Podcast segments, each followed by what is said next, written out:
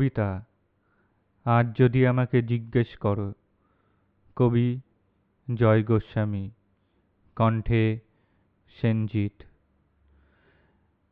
আজ যদি আমাকে জিজ্ঞেস করো, এই জীবন নিয়ে তুমি কি করেছ এতদিন, তাহলে আমি বলব, একদিন বমি করেছিলাম, একদিন ঢোক গিলেছিলাম, একদিন আমি ছোঁয়া মাত্র জল রূপান্তরিত হয়েছিল দুধে একদিন আমাকে দেখেই এক অপ্সরার মাথা ঘুরে গিয়েছিল।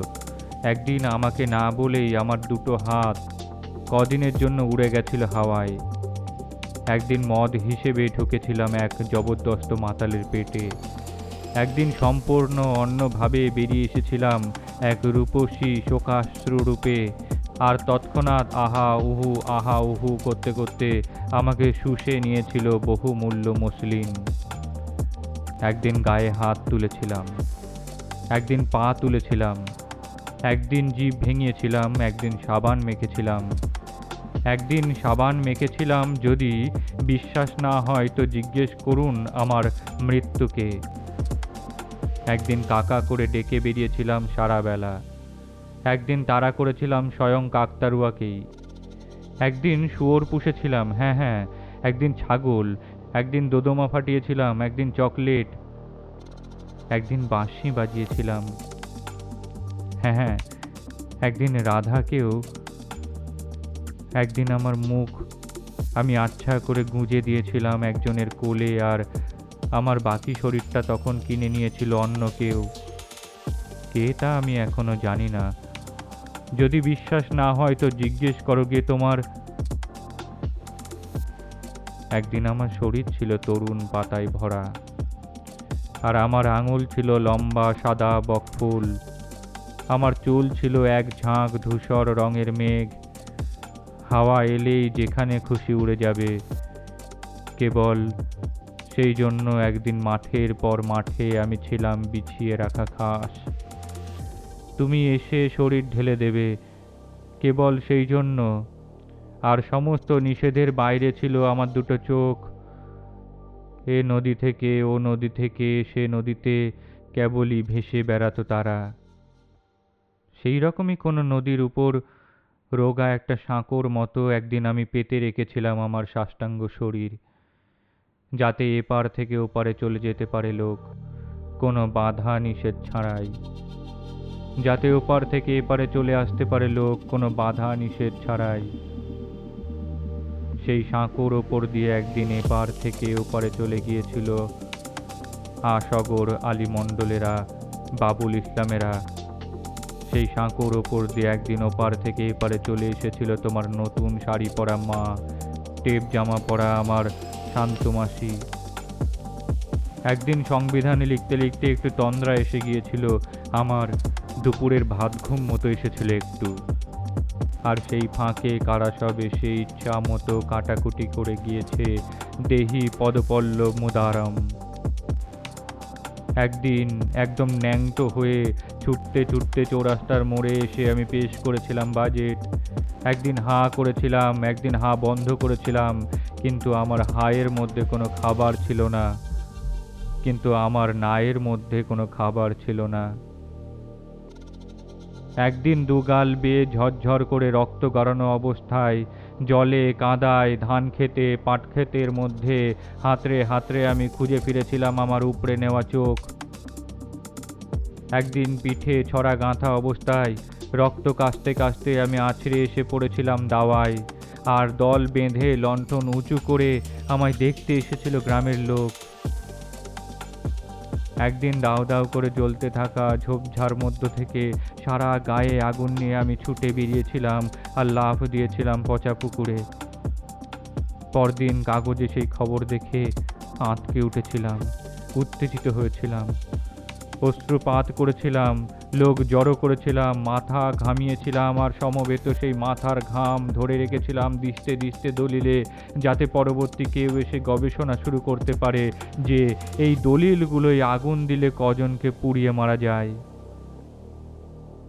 মারো মারো মারো স্ত্রীলোক ও পুরুষ লোকের জন্যে আয়ত্ত করো দু ধরনের প্রযুক্তি। মারো মারো মারো, যতক্ষণ না মুখ দিয়ে বমি করে দিচ্ছে হৃৎপিণ্ড। মারো মারো মারো, যতক্ষণ না পেট থেকে বেরিয়ে যাচ্ছে পেটের বাচ্চা। মারো মারো মারো মারো মারো। এইখানে এমন এক আর্তনাদ ব্যবহার করা দরকার, যা কানে লাগলে টুকরো টুকরো হয়ে যাবে মাথার খুলি। এইখানে এমন এক সঙ্গম ব্যবহার করা দরকার, যার ফলে অর্ধেক শরীর চিরকালের মতো পুঁতে যাবে ভূগর্ভে আর দ্রুত কয়লা হয়ে যাবে।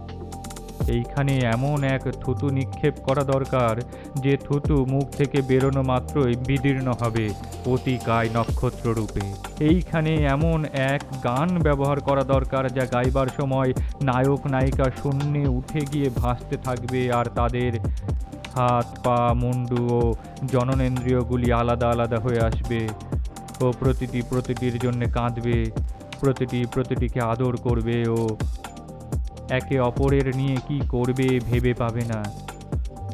শেষে পূর্বের অখণ্ড চেহারায় ফিরে যাবে। এইখানে এমন এক চুম্বন চেষ্টা প্রয়োগ করা দরকার, যার ফলে মারো থেকে ও অক্ষর, বাঁচাও থেকে ও অক্ষর তীব্র এক অভিকর্ষজ টানে ছিঁড়ে বেরিয়ে এসে পরস্পরের দিকে ছুটে যাবে এবং এক হয়ে যেতে চাইবে। আর আবহমান কালের জন্যে বিচ্ছিন্ন হয়ে যাওয়া দুই প্রেমিক প্রেমিকার মুখ। আকাশের দিকে উত্তোলিত। তাদের গোল হয়ে থাকা হাঁ, একটি অনন্ত ও ধ্বনিতে স্তব্ধ হয়ে থাকবে। আজ যদি আমায় জিজ্ঞেস করো, শত শত লাইন ধরে তুমি মিথ্যে লিখে গিয়েছো কেন? যদি জিজ্ঞেস করো একজন কবির কাজ কি হওয়া উচিত, কেন তুমি এখনও শেখনি? তাহলে আমি শুধু বলব, একটি কণা। বলব, বালির একটি কণা থেকে আমি জন্মেছিলাম।